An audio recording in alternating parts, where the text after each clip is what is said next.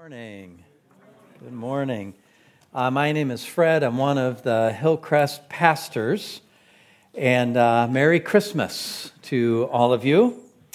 Uh, Jim and Jean were up here earlier and uh, lit the candle for peace.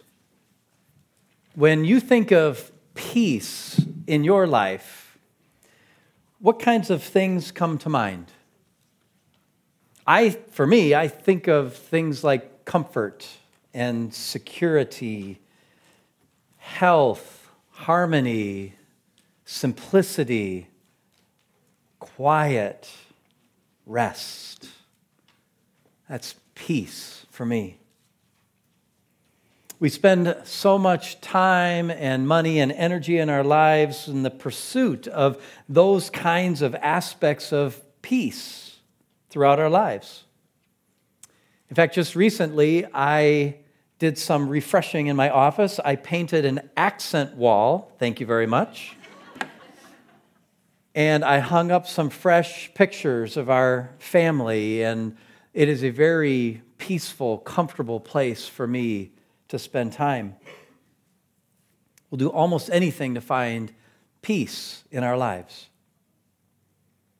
Have you seen the movie The Nightmare Before Christmas? It's the story of a character named Jack Skellington, who is the pumpkin king of Halloween Town. And one day after Halloween, he's out and about and he stumbles upon Christmas Town. And he's so enthralled by this idea of Christmas that he schemes to come in and take over the Christmas holiday in Christmas Town. In fact, he sends some of his top trick or treaters to go to Christmastown and kidnap Sandy Claws and take him to Halloween Town and give him a vacation from his normal Christmas responsibilities that year. So Jack Skellington then puts together a sleigh filled with all these ghoulish gifts pulled by skeleton reindeer led by his ghostly dog Zero and his bright shining nose so they can find their way. And they make it to Christmastown with these the sleigh and all of these gifts and instead of spreading Christmas cheer, Jack Skellington inadvertently spreads terror and mayhem at every house he visits. Eventually, the townspeople are so horrified by what's going on and wondering where is Santa Claus that they literally shoot down his sleigh out of the air, and he comes crashing down to the ground. Jack's plans and schemes had resulted not in success and glory and fame for himself, but rather in the brink of destruction for both Christmas Town and Halloween Town. And he lays on the ground, literally reflecting and lamenting, and he sings a song with this line that says, Why does nothing ever turn out like it should? Yeah. Now I can relate to Jack Skellington. I'm a planner. I like to plan, and I find peace when there's a plan. And I find peace when I at least have the illusion that I'm actually in control of the plan that I have. Because when those plans and when that control is disrupted, I too find myself often anxious and stressed, not filled with peace. Maybe some of you can relate when these kinds of things happen that don't go according to your plan, like illness or injury, a downturn in the stock market, maybe even a layoff, note, a layoff notice, or in some of the most important relationships in your life, you find yourself in, in strife. Maybe there are times in your life when you might sit and reflect and lament those very same words. Why does nothing ever turn out like it should? So, as we continue this Christmas Advent theme around the theme of the change in perspective that changed everything, encourage you to open your Bibles to Matthew chapter 1, where we're going to read about the birth of Jesus through the eyes of Joseph. When you think of Joseph, by all accounts, he was an upstanding man in the town of Nazareth in Galilee. He was recently betrothed to a godly young maiden named Mary. All was on the right track in his life, if you think about it. He was looking forward to being married. He was desiring to start a family. He wanted to continue in his trade and earn some respect in his community and society. And in that moment, moment, God invited him into something else. Let's pick up and read in Matthew chapter 1, beginning in verse 18. It says, Now the birth of Jesus Christ took place in this way. When his mother, Mary, had been betrothed to Joseph, before they came together, she was found to be with child from the Holy Spirit. And her husband Joseph, being a just man and unwilling to put her to shame, resolved to divorce her quietly. Now, just put yourself in Joseph's shoes or his, his sandals, if you will. He's got everything planned out in front of him, and all of a sudden, in that moment, he finds out, however it happened, that Mary is pregnant and he had nothing to do with it. Can you hear him asking the question, God, why does nothing ever turn out like it should? And it was in that moment, and this is our big idea for today, that Joseph needed a change in perspective in order to experience true peace from God. And that's for us too. We need a change in perspective in order to experience this true peace from God. Let's pick up in verse 20. But as he, Joseph, considered these things, behold, an angel of the Lord appeared to him in a dream, saying, Joseph, son of David, do not fear to take Mary as your wife, for that which is conceived in her is from the Holy Spirit. She will bear a son, and you shall call his name Jesus, for he will save his people from their sins. Let's drop down to verse 24. When Joseph woke from sleep, he did as the angel of the Lord commanded him. He took his wife but he knew her not until he had given birth to a son, till she had given birth to a son, and he called his name Jesus. So, in that moment, the angel brought a change in perspective that changed everything. Because in our lives, it's easy to experience peace in things and plans and people and circumstances when everything is going well, right? That's easy. The difficult part is experiencing this true peace of God no matter what is going on around us. So, I want to offer you five ways that God gives us to help us change our perspective and experience this true peace of God. First of all, God gives true peace through the prophets through the prophets. I love the fact that we have four different gospel accounts of the birth of Jesus.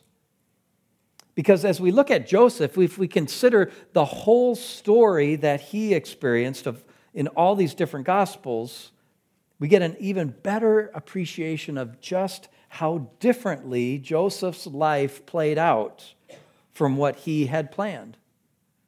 I mean, it's unreal, right? I mean, first of all, he learns that she's pregnant, and then Joseph and Mary travel from Nazareth to Bethlehem because, in uh, response to that census. And then, after Jesus is born, they go from Bethlehem up to Jerusalem to present Jesus at the temple, then back to Jerusalem, where they're there for a time when suddenly they're visited by the wise men that we learned about last week. And then off to Egypt, some 80 miles to the west, where they spend some time there and then they return back towards Bethlehem, but then get diverted to go right back up to Nazareth, their hometown, where this all began some years earlier. In that whole crazy journey, poor Joseph, he needed God to speak to him through an angel in a dream, not once, not twice, not three times, but four times along the way. And Matthew, as he accounts for that, beautifully shows us that by connecting all of these different dreams and these events that he was experiencing with the prophets who had written these things about these things hundreds of years earlier, it shows that this was God's plan all along. So let's look at these four dreams. Dream number one, we've already read about this, chapter 1, verse 20. But as he considered these things, behold, an angel of the Lord appeared to him in a dream, saying, Joseph, son of David, do not fear to take Mary as your wife, for that which is conceived in her is from the Holy Spirit.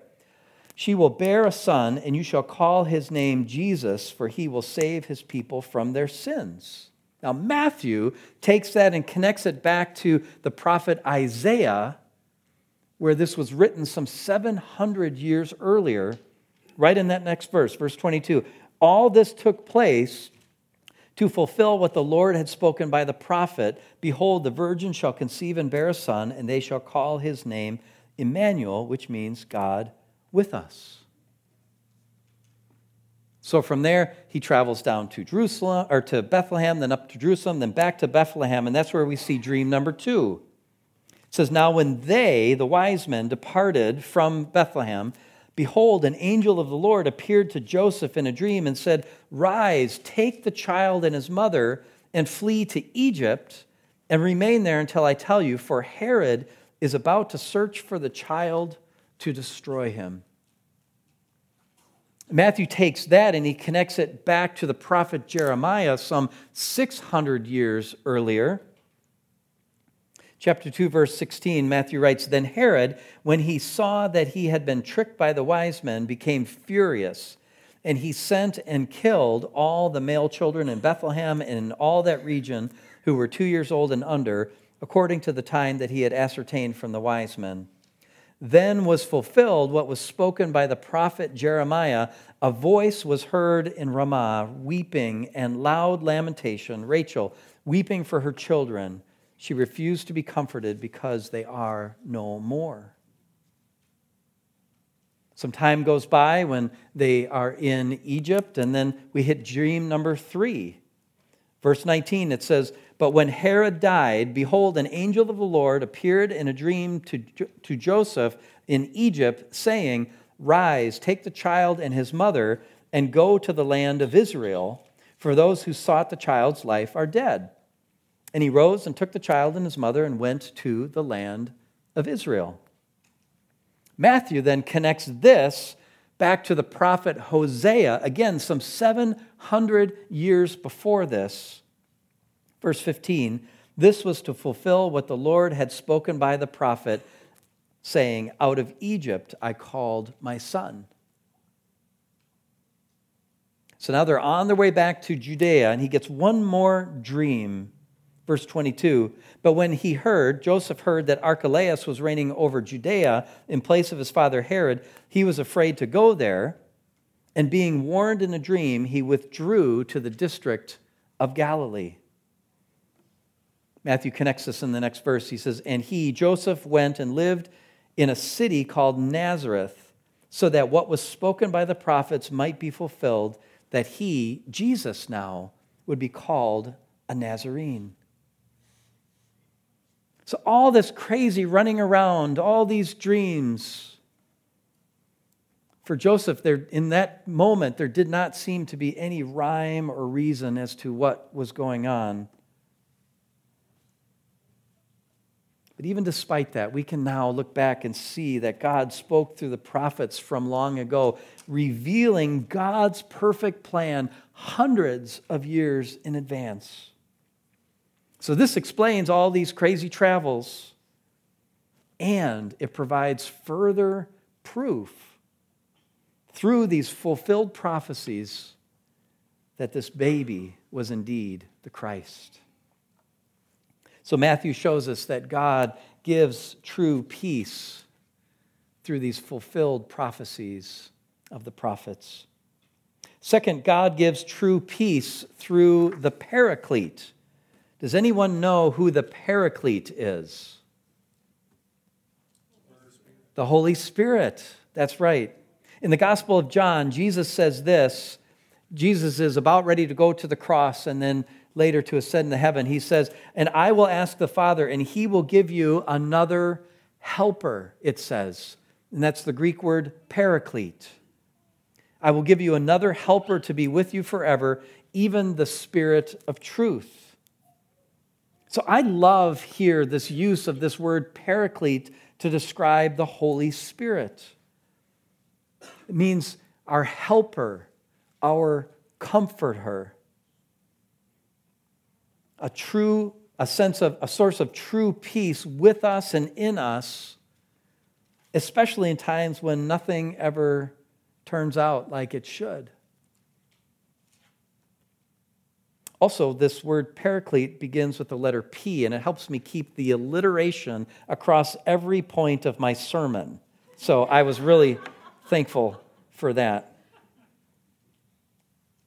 So God gives us true peace through the paraclete as we, as we obey his teaching, as we receive his comfort, as we move forward with the strength and the comfort and the help that he provides us. Speaking of the Holy Spirit, Paul wrote in Ephesians 5 and do not get drunk with wine, for that is debauchery, but instead be filled with the Spirit. And I, and, I, and I love this illustration that Paul uses because he's kind of saying, be under the influence of the Spirit. Be filled by the Spirit and allow it to affect everything that you do. And when we are filled and influenced by the Spirit in this way, things change and, and, and, and we, we bear fruit. Paul writes about this in Galatians chapter 5. He says, But the fruit of the Spirit is love, joy, peace. Peace. So God gives true peace through the paraclete. Third, God gives true peace through his promises. There's so much peace to be found in the promises in God's word. The psalmist writes this in Psalm 119 Princes persecute me without cause. Now, just stop there for a second. Whoever's writing this is not experiencing a lot of circumstantial peace in his life. Princes persecute me without cause, but my heart stands in awe of your words. I rejoice at your word like one who finds great spoil. I hate and abhor falsehood, but I love your law. Seven times a day I praise you for your righteous rules. Great peace have those who love your law. Nothing can make them stumble. And God's word is filled with promises that bring us true peace. This true peace of God. Because unlike people, God always keeps his promises. Let me share one of those promises with you. Remember this one? Romans chapter 8, verses 28 and 29. And we know we know, this is a promise. We know that for those who love God, all things work together for good. For those who are called to his according to his purpose, for those whom he foreknew, he also predestined to be conformed to the image of his son. In other words, God takes all these things that happen to us and around us, even and perhaps especially the things that happen that were not part of our plan, and He uses them for good, it says. So the question is what's the good? Is it for our own comfort and health and prosperity? No. The good is that through and in all these things, God helps us to become more like Jesus. Conform to his image, mature and complete, lacking in nothing, as James writes. When my plan doesn't work out, God's plan is to test me and to help me grow my faith and trust, to strengthen me by the power and the presence of the helper, the comforter, to shape me to resemble and to reflect Jesus more and more. He's promised us that. And in the midst of those times, that give us, gives us true peace through these promises in His Word. We talk about everyday meeting time with God. Have you been able to spend some everyday meeting time with Him lately? Time to sit and read from His Word, to reflect, to respond, to pray. Some have called God's Word, the Bible, His letter for us. Some, I've even heard it called His love letter for us. This summer, I was cleaning out my garage and I, I, came across a box of memorabilia that were back from my days in college. And as, as I opened up that box, I found uh, letters. This was back in the time where people would actually get a pen and paper out and, and would write a letter and fold it. You know what I'm talking about? Fold, fold them up, put it in an envelope, put a stamp in there, upper right corner, I think, for the stamp, right? And put it through the mail. And so I had all these letters that my mom, my, my grandmother, my, my great aunt, who was another grandmother for us, um, had written to me when I was away at college.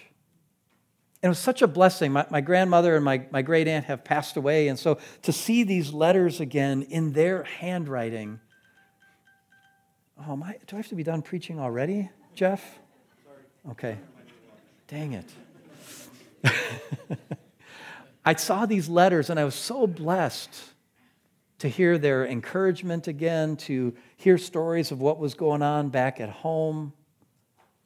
Even my great aunt, she'd say, Here's a gift, don't tell your brothers. Um, was just really a blessing to see that. And how about sitting down and grabbing God's word, his love letter for us, and sitting down in that same way? Not out of obligation or, or not out of obedience, but just as a time to sit with your Father and read his letters for you. Because in there you'll find some of these promises that we can find peace. Fourth, God gives true peace through desperate and dependent prayer. Now, this goes back a ways. Does anybody remember a guy named David Barnes here at the church?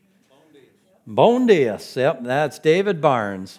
He loved to go around and he would ask people, hey, do you know God's phone number? Does anybody know God's phone number? It's Jeremiah 33 3. It says this He says, Call to me, and I will answer you, and will tell you great and hidden things that you have not known. This prayer, this communication with God is part of that everyday meeting time, too taking time to call out to God, to express worship and adoration, to confess your sins, to give thanksgiving, to ask of Him.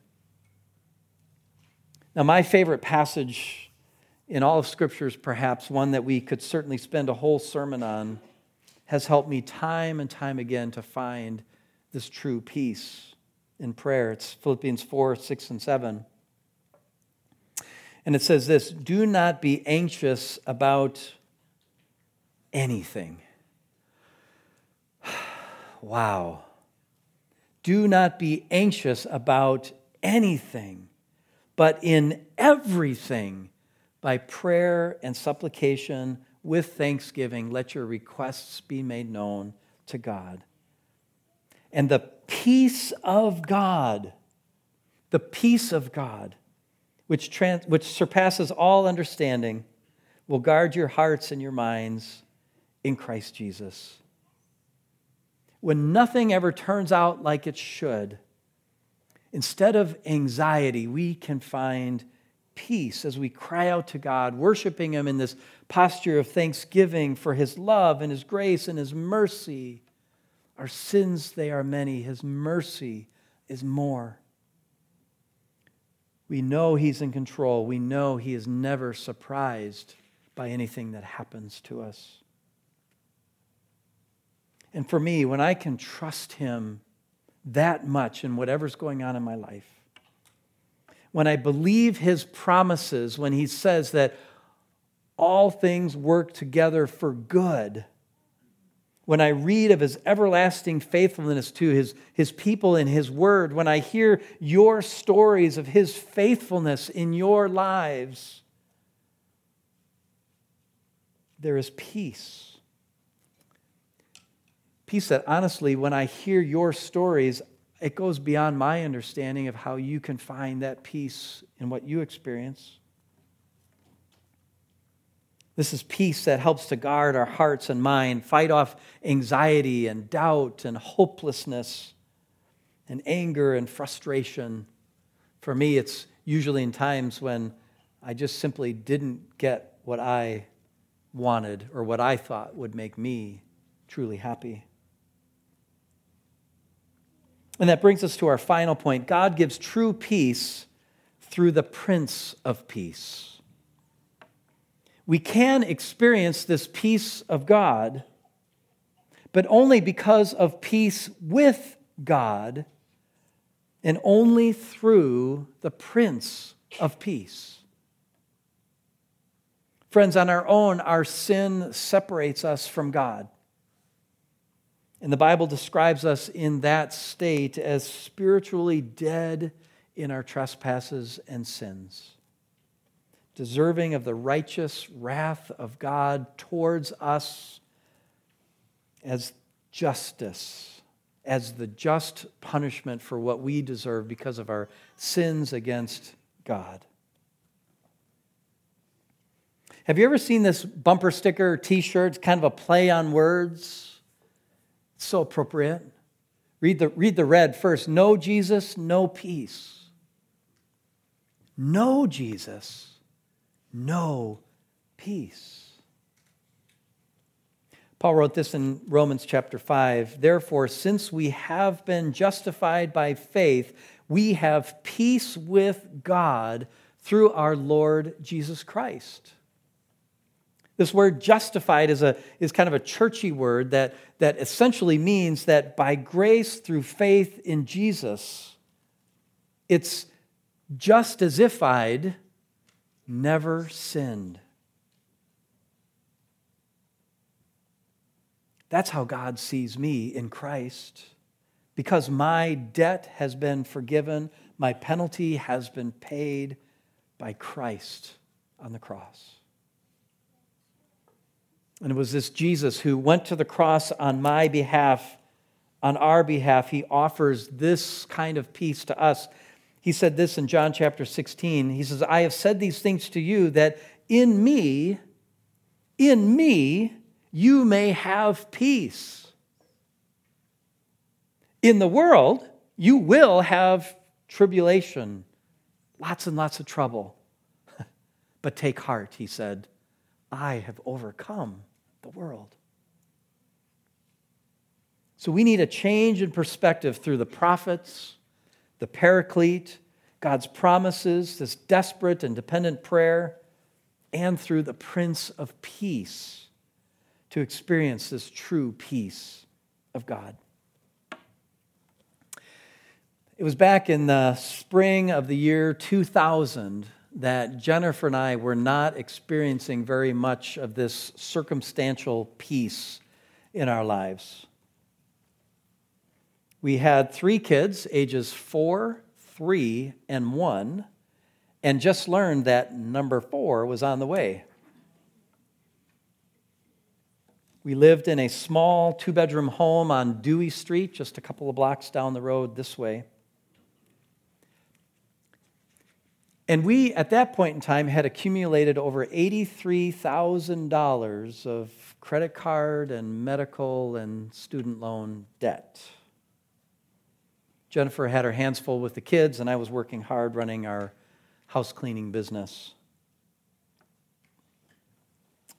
We worked hard trying to pay down some of that debt, and then we decided it would be a good idea to go into more debt, and so we bought a duplex where we would live in one side, it had enough space for us, and we would rent out the other side. And so we thought this would actually be a really good way, an investment to one day help these little kids uh, get through college when they got older.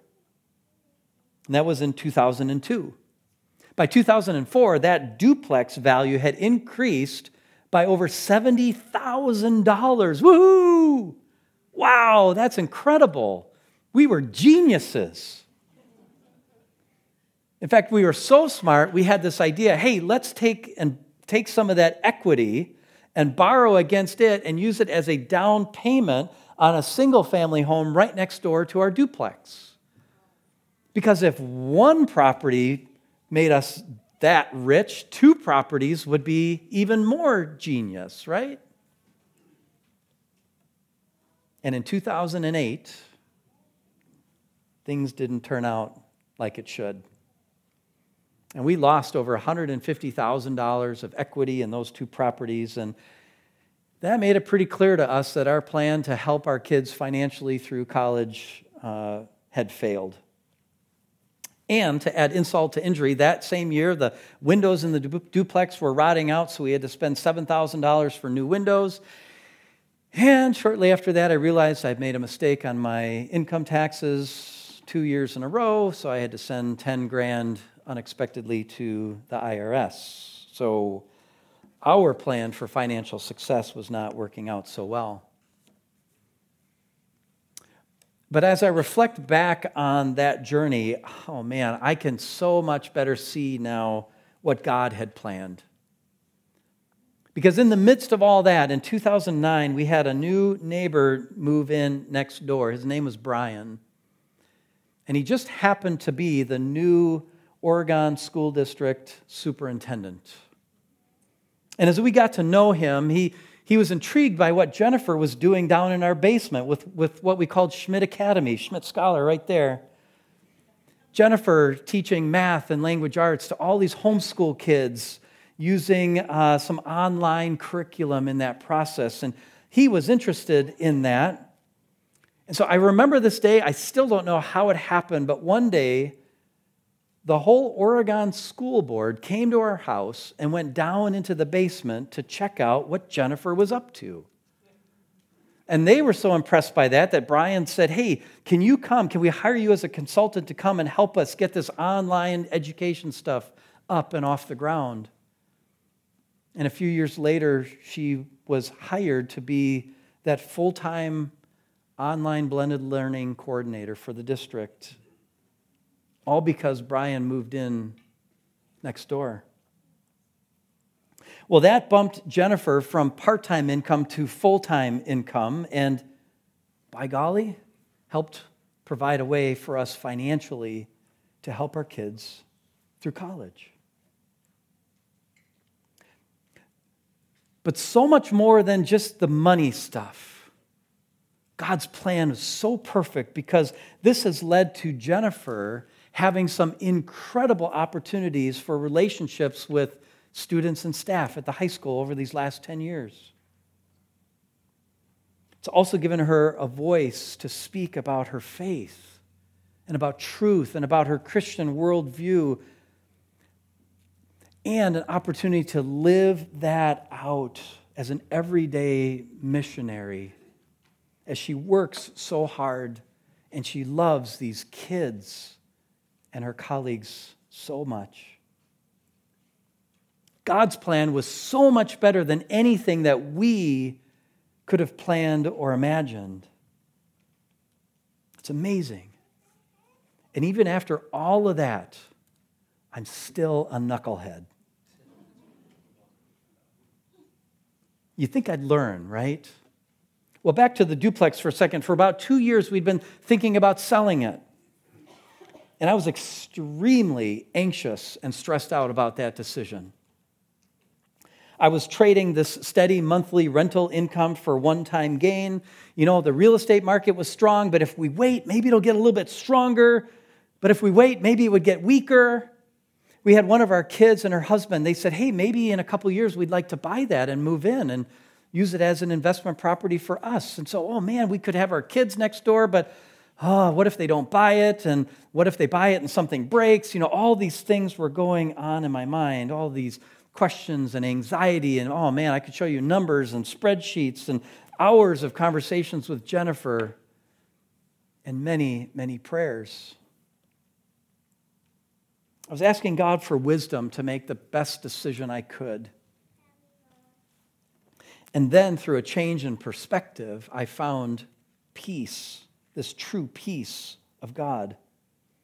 Because I had a moment, and I will never forget realizing that whether we sold it now or sold it later, whether the market went up or whether it went down, no matter what, I had peace and trust in God and in His perfect plan for me, for us as a family, to, to test us and grow us and provide for us, all for our good and ultimately for His glory and His fame. I had this change in perspective and experienced true peace of God. Let me offer you a couple of takeaways from here. Today, we are in some difficult financial times. I was at uh, the food store, grocery store this week, and I was shocked to see a dozen eggs for over $5. Wow. So, one practical way to experience more peace with your finances is by taking this Financial Peace University class put on by Dave Ramsey and his colleagues. This will really help you build some, some godly and biblical principles in your finances, help you to be the best steward you can of these resources God has given to you, and help you plan for the future. I, I, I, have been through it, I cannot recommend it enough. And to sign up for this class, look for that in your, in your e news coming up, in social media. Uh, Megan Hamlet will be teaching this um, in her home on Mondays in, starting in January. And Megan's got a great financial story of her own uh, that she'd love to share with you. So I would encourage you to sign up for that. But remember, even practicing the baby steps, even having a six month emergency fund on hand, even, even more than having millions of dollars in retirement funds, even Dave Ramsey knows that that can't bring this kind of peace of God that we're talking about. In fact, every day he closes his show and says, Remember, there's ultimately only one way to financial peace, and that's to walk daily with the Prince of Peace, Christ Jesus. Second takeaway is I want to again encourage you to have this everyday meeting time with God. Take time to sit and open his letter, read, learn, reflect, pray. We even have some uh, everyday meeting stickers for you out in the lobby if you want to grab one and take it home as a, as a reminder uh, and an encouragement for you to make that time a priority. And one final takeaway have the courage to ask the question God, what are you inviting me into today? God, what are you inviting me into today? And I say have the courage to do that because when our plans are set, like Joseph, we never know just what God might invite us into instead. So let's all stand together and pray to close and then to sing a final song together. Let's pray. Our Father, we ask for your help for us to experience this true, everlasting peace from you through your word, your spirit, and through your Son, Jesus, the Prince of Peace. God, what are you inviting us into today? Whatever that is, wherever that takes us, Help us to live with a peace that transcends all understanding and a peace that proclaims in every moment of our lives on earth, no matter what is going on around us, that it is well with our soul.